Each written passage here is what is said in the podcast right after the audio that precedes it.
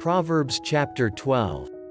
Whoever loves discipline loves knowledge, but whoever hates correction is stupid.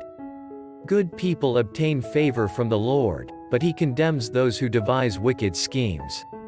No one can be established through wickedness, but the righteous cannot be uprooted.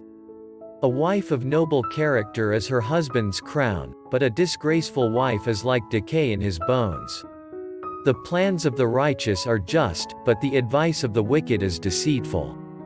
The words of the wicked lie in wait for blood, but the speech of the upright rescues them. The wicked are overthrown and are no more, but the house of the righteous stands firm. A person is praised according to their prudence, and one with a warped mind is despised.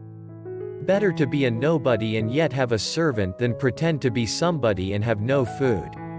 The righteous care for the needs of their animals, but the kindest acts of the wicked are cruel. Those who work their land will have abundant food, but those who chase fantasies have no sense. The wicked desire the stronghold of evildoers, but the root of the righteous endures. Evildoers are trapped by their sinful talk, and so the innocent escape trouble. From the fruit of their lips people are filled with good things, and the work of their hands brings them reward.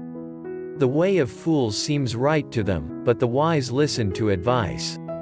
Fools show their annoyance at once, but the prudent overlook an insult. An honest witness tells the truth, but a false witness tells lies. The words of the reckless pierce like swords, but the tongue of the wise brings healing.